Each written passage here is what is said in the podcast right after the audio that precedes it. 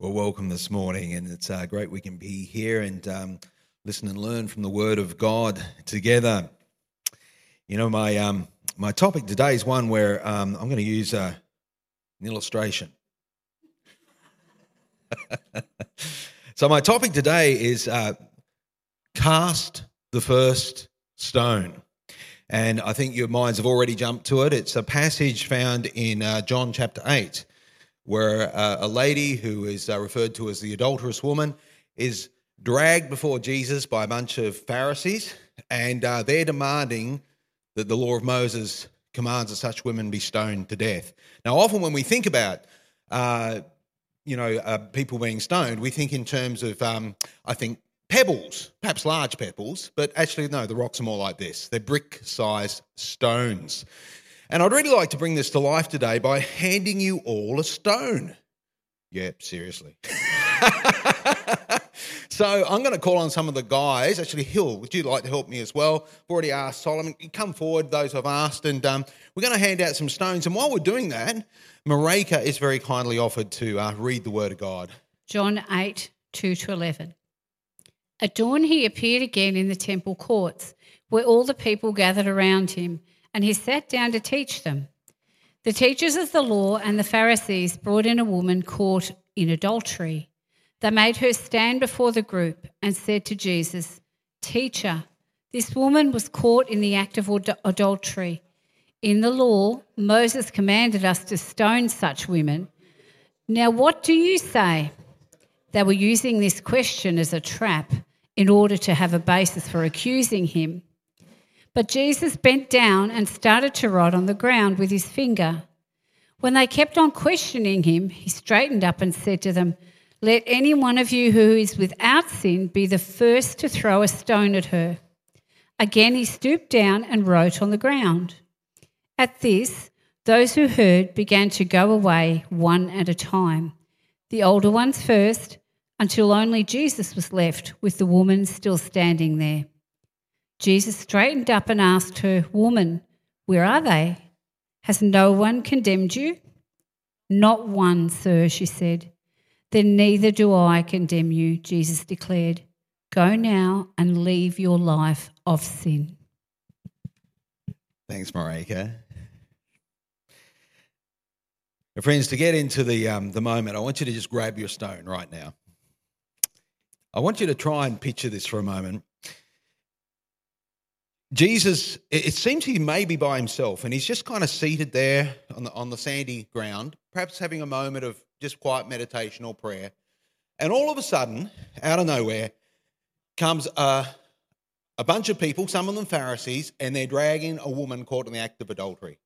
And they demand that, uh, you know, you, the law of Moses commands that we stone such women. What do you say, prophet? And they've got their stones raised. Raise your stone for a moment. They've all got their stones held high like they're about to pelt them, you know? And uh, they're, they're, expecting him to say something, you know? And, uh, but he doesn't. He doesn't say anything. He just starts writing in the sand. And uh, so they're, they're, waiting. Arms are getting tired. And they press him again. You know, they want him to say something. Let's raise up your stones again. Well,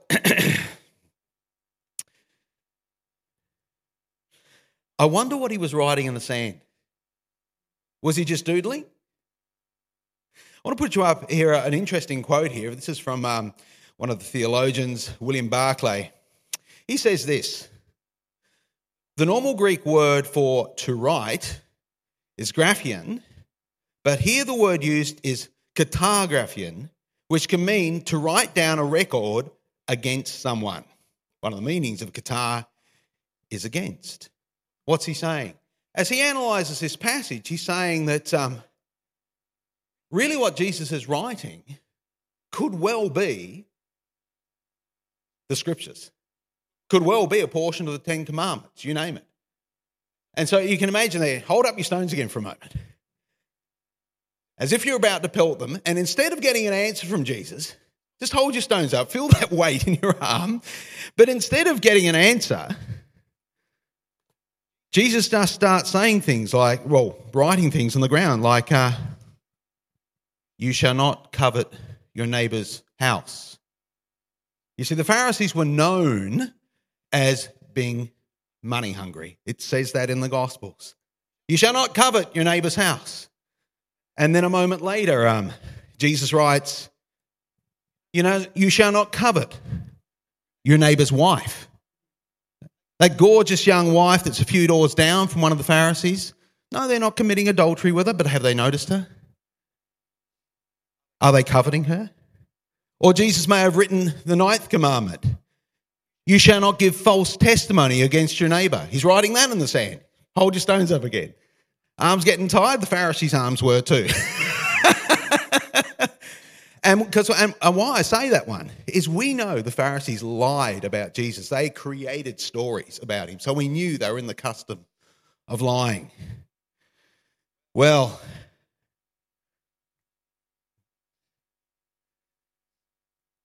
what were they quoting? I wonder what the Pharisees were thinking of when they made that demand. The Old Testament commands, the law of Moses commands we stone such women. What scripture were they thinking of at the time?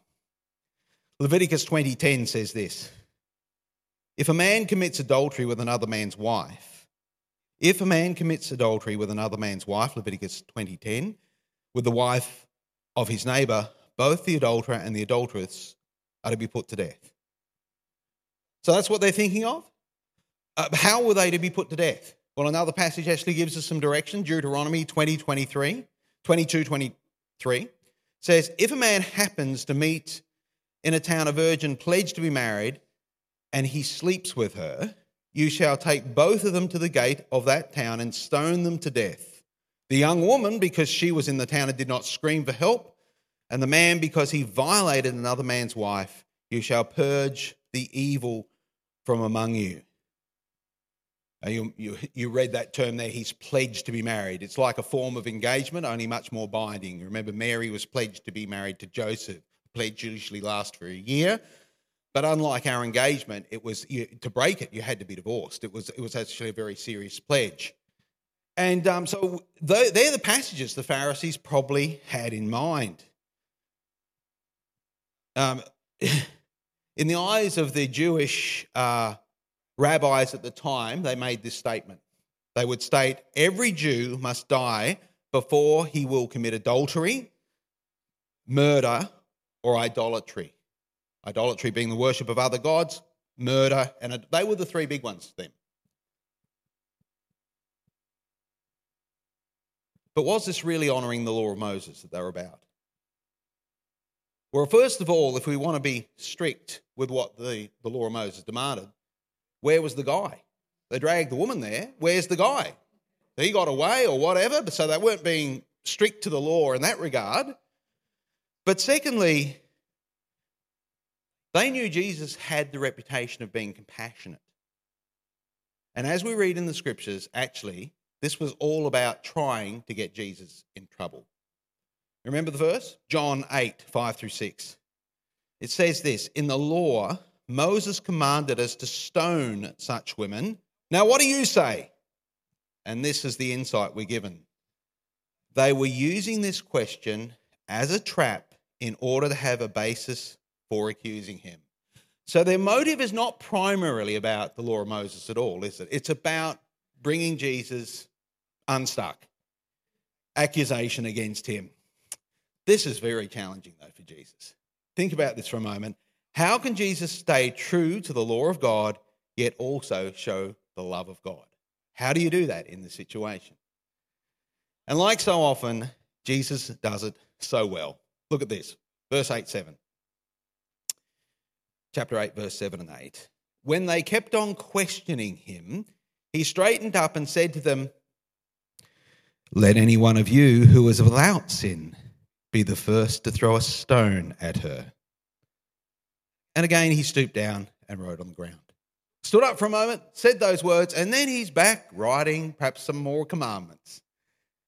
And in the midst of him writing those commandments, what's happening for some of the gathered, gathered people? Some of them religious leaders, some of them Pharisees.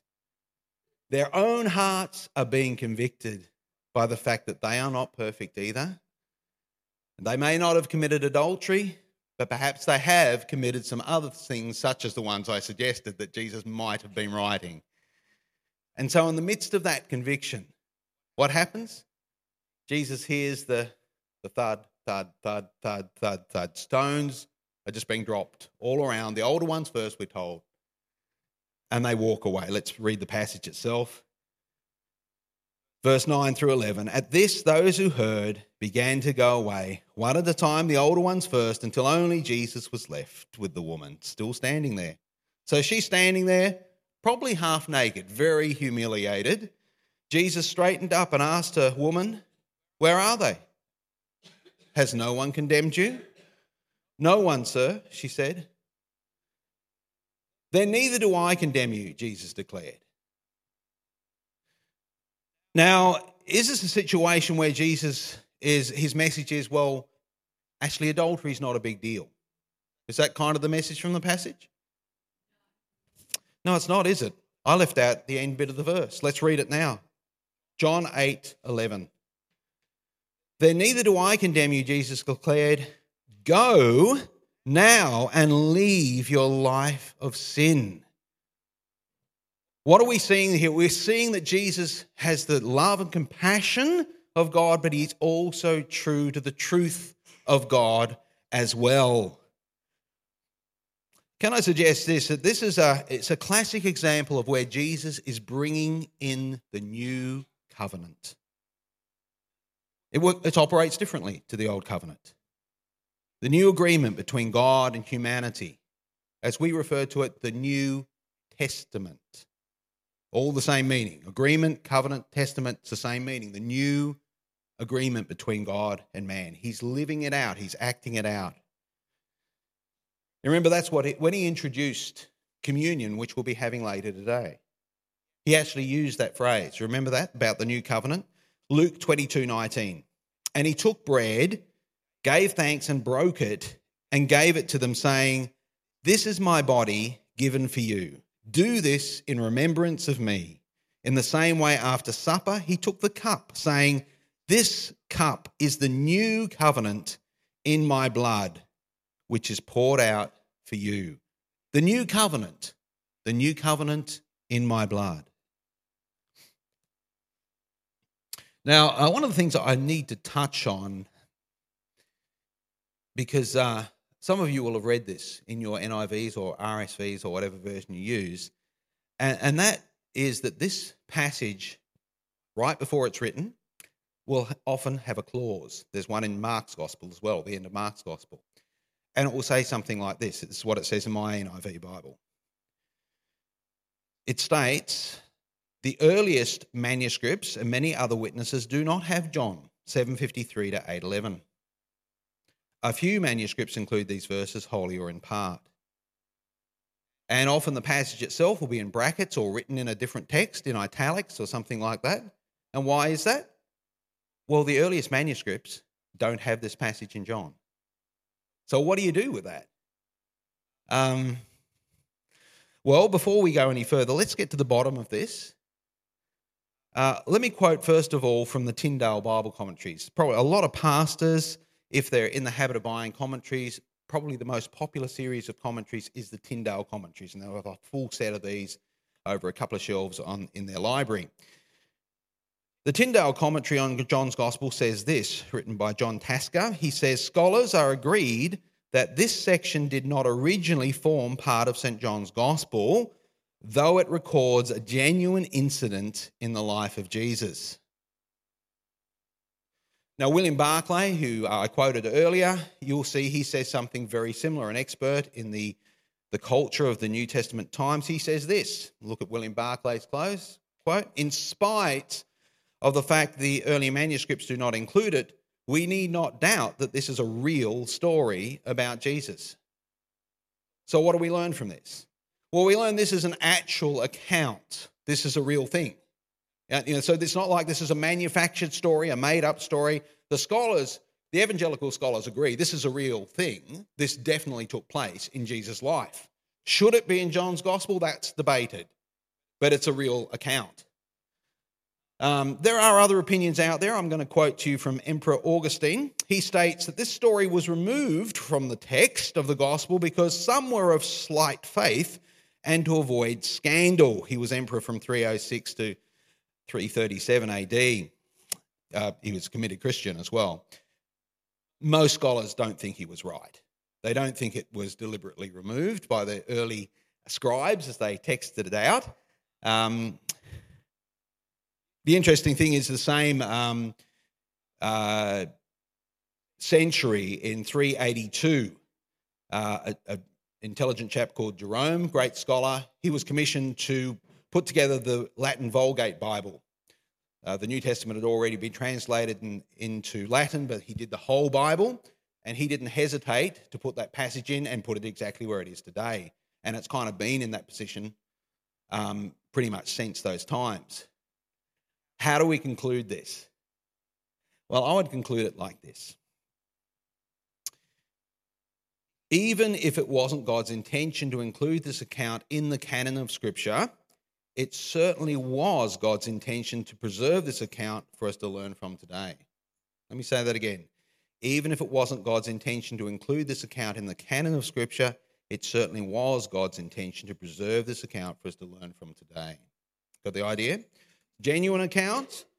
Uh, God clearly has preserved it. He wants us to learn from it. Should it be in John's Gospel? Should it be in the canon of Scripture? That's debatable. But what's not debatable is God's preserved it, therefore, we can certainly learn from it. As I've said, it's a great purpose, I think, within the passage is to demonstrate the new covenant in action. And the Apostle Paul, it's not just Jesus himself, but the Apostle Paul takes that concept and brings it into the early church. He writes this to the Corinthians 11:23. For I received from the Lord what I also passed on to you. The Lord Jesus, on the night he was betrayed, took bread, and when he had given thanks, he broke it and said, This is my body, which is for you. Do this in remembrance of me. In the same way, after supper, he took the cup, saying, This cup is the new covenant in my blood. Notice that. This cup is the new covenant in my blood do this whenever you drink it in remembrance of me. For whenever you eat this bread and drink this cup, you proclaim the Lord's death until he comes. Now, let me make the point, and we, will be meditating on that passage as we move into communion a little later, but let me make the point that I believe that Christians always get into trouble when they're trying to live under both the old covenant and the new covenant at the same time. It doesn't work.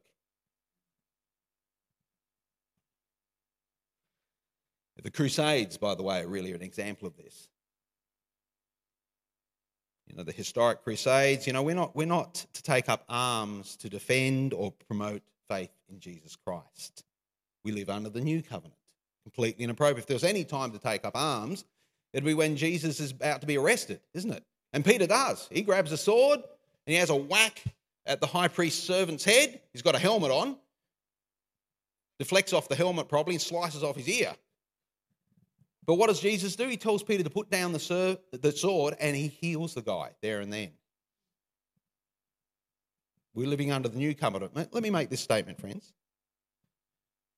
We are to learn from the old covenant but live under the new covenant. That's a great phrase to remember. We're to learn from the old covenant, but live under the new covenant.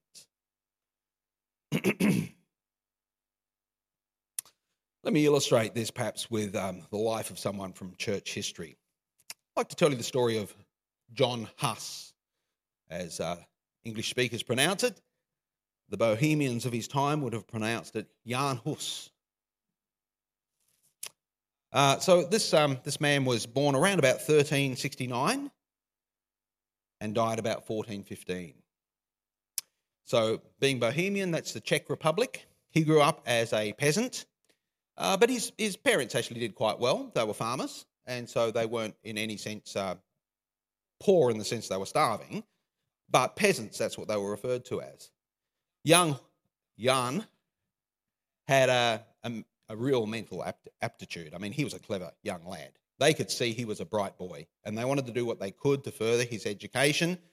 Um, literature was extremely expensive at that time, but there were libraries, and they tried to do everything they could to help him. Well, the day came where the University of Prague was accepting students who was now of age. Now they accept it was mostly wealthy and royalty that got to go to the university, but they accepted a few peasants every year. They had to be bright. Well, Jan got in.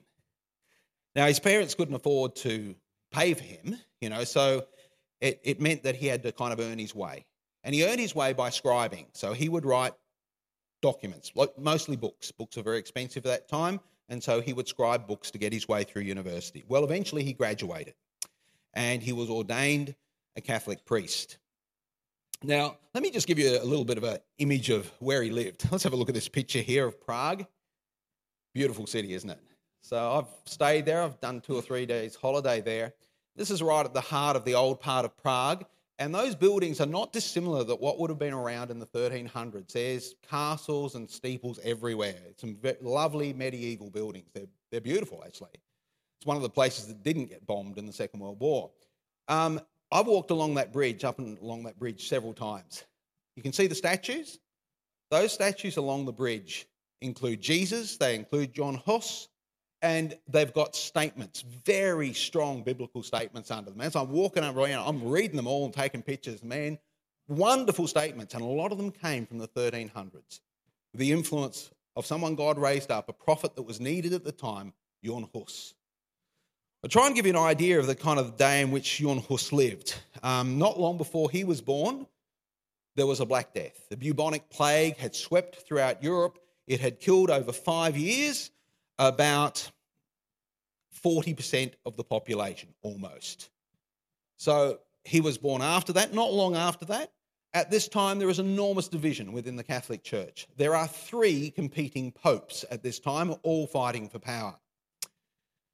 Jan Hus has seen the corruption within the church of the day, and uh, he has read in his uh, scholarly pursuits, he's read the writings of John Wycliffe.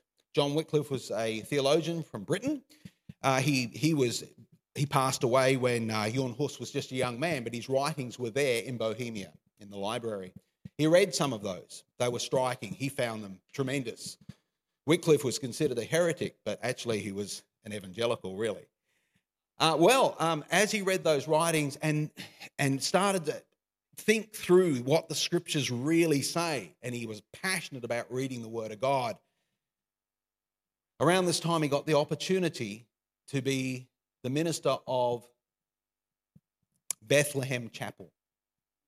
And this was, an, this is a striking thing. This was an amazing place because Bethlehem Chapel was allowed to run services in the vernacular. what do I mean? Well, almost all the services in Europe at this time were ran in Latin. And so it meant the average person did not understand the preaching, they didn't understand the service, they didn't understand the singing, they didn't understand anything except a handful of the very well educated. This chapel was allowed to run in the vernacular, so he could preach in the, the Czech language, they could sing in the Czech language, they could run communion in the Czech language. As you can imagine, this was extremely popular, and this is a big chapel. It's at about 2,000 people, and that place was packed several times on a Sunday and through the week. God drew the people in, and they were being impacted. Most of them had heard virtually nothing from the Word of God. Now they're hearing it preached. They're coming to faith in Jesus. Their lives are being turned around. Repentance is everywhere. There's this wonderful move of God in Prague. Well, Huss was a real prophet. And he started to preach against some of the things that were very wrong with the church at the time. One of the things he preached against was indulgences. This is where someone could pay often a fairly substantial amount of money to the Catholic Church and they could receive an indulgence, which was a, a piece of literature and it would have a, a piece of wax on it with the Holy Roman seal, Roman Church seal. And it might say that that person now is on their way to heaven because they've paid their indulgence. Or it might say, I've rescued my grandmother from purgatory because I've paid this indulgence, you name it. And this was mainstream at the time. As John Hus had read the scriptures now thoroughly, he realized this is not in the Bible. And he started to preach this is wrong. We shouldn't be doing this. And we're overburdening the people anyway. And uh, as, as he did this, you can imagine he was going to get in trouble. And as was said, you know, this has been ordained by the Pope. The Pope at the time that was under uh, his jurisdiction was Pope John the 23rd, a grossly immoral man. In fact, he was defrocked in the end. But he is demanding this be done, and Huss is saying it's not biblical. The final authority should not be cardinals and popes, the final authority should be the Holy Scriptures. Now, that was, that was considered outrageous in his day. Also, he said that the sacraments, this teaching that they become literally the body and blood of Jesus, I don't think that's what the Bible teaches. I think they're symbols of the body and blood of Jesus, not the literal body and blood of Jesus. He started to teach that. Well, you can imagine that uh, the local bishop, although originally supportive of him, he felt he was going too far. And, and he, he knew he was being influenced by the writings of John Wycliffe. He demanded that all the scrolls, books of John Wycliffe be burned. Well, Johann Hus asked his congregation, should he, should he obey what he's been commanded to do? And with great gusto, they said, No, all 2,000 of them. So he didn't. And so then he gets a decree from the Pope saying that um, unless you remove this heretic, as they were starting to call him, unless you remove him out of the city of Prague, there'll be no weddings, there'll be no baptisms, There'll be no funerals, there'll be no church services unless you get rid of this man out of the city. Any of the churches in the city, we're going to stop it all. I don't know that John should have necessarily left. He perhaps could have just ran everything from Bethlehem Chapel, but he didn't. He decided he would leave. He went to a friend's castle, and there still the masses came to that castle to hear the preached word of God. But the biggest mistake in his life, I think, was this. The time came when the Pope promised him safe conduct, safe travel, because there was to be a, a massive religious meeting over a series of, of weeks, I understand, in Constance, Germany. Johann Hus agreed to go. His friends told him not to. It'll be a trap. But John was promised he would have opportunity to present his theology. Well, you've guessed it. He didn't. In fact, they imprisoned him. All they wanted him to do was recant. Initially, recant all the, the teachings of John Wycliffe. And he said, I'm not here to represent John Wycliffe, I'm here to represent my own teaching. So he's thrown back in the dungeon.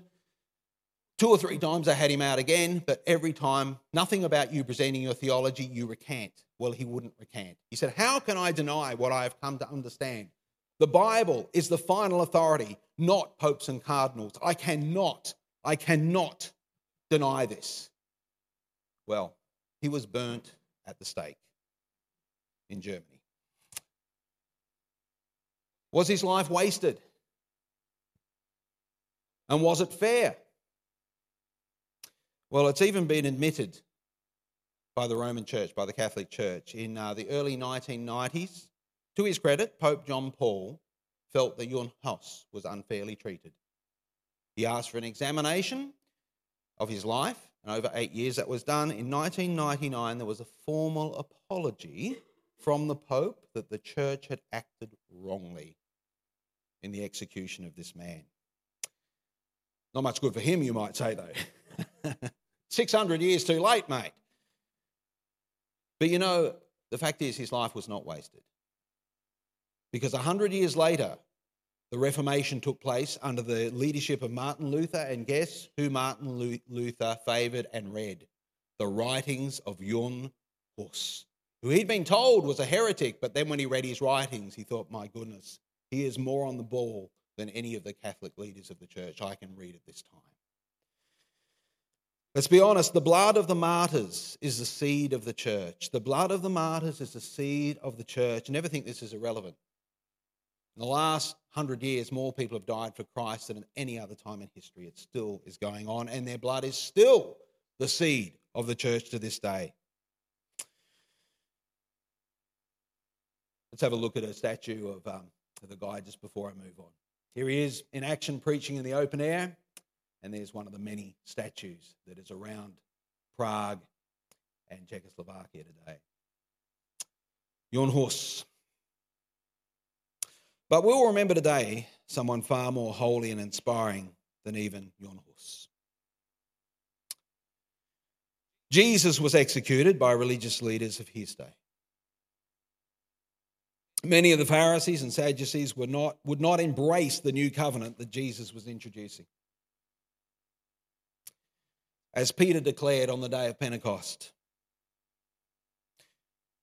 Jesus of Nazareth, a man accredited by God to you by miracles, wonders, and signs which God did among you through him, as you yourselves know. This man was handed over to you by God's deliberate plan and foreknowledge. And you, with the help of wicked man, put him to death by nailing him to the cross.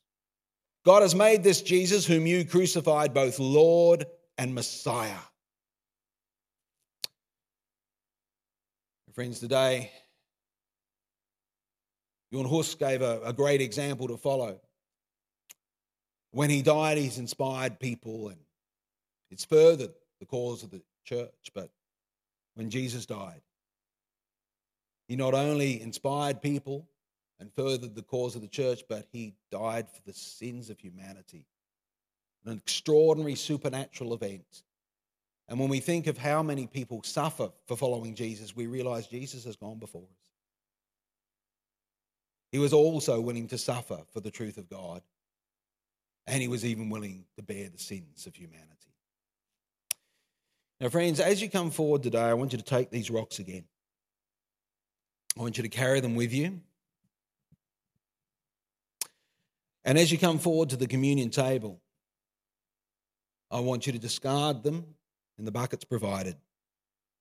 As you come forward for communion today, discard your stone as a way of saying, the old covenant has passed. As you take communion, you're embracing the new covenant. The concept come forward to the communion table, drop the stone, reflective of the old covenant that's gone, and embrace the truths of the new covenant. As Jesus said, Luke 22 19. And he took bread and gave thanks and broke it and gave it to them, saying, This is my body given for you. Do this in remembrance of me. In the same way, after supper, he took the cup, saying, This cup is the new covenant in my blood poured out for you. Let's be upstanding. Carry those rocks with you. I'm going to pray for you as you prepare for communion. Father, today, as we've been reminded of the powerful reality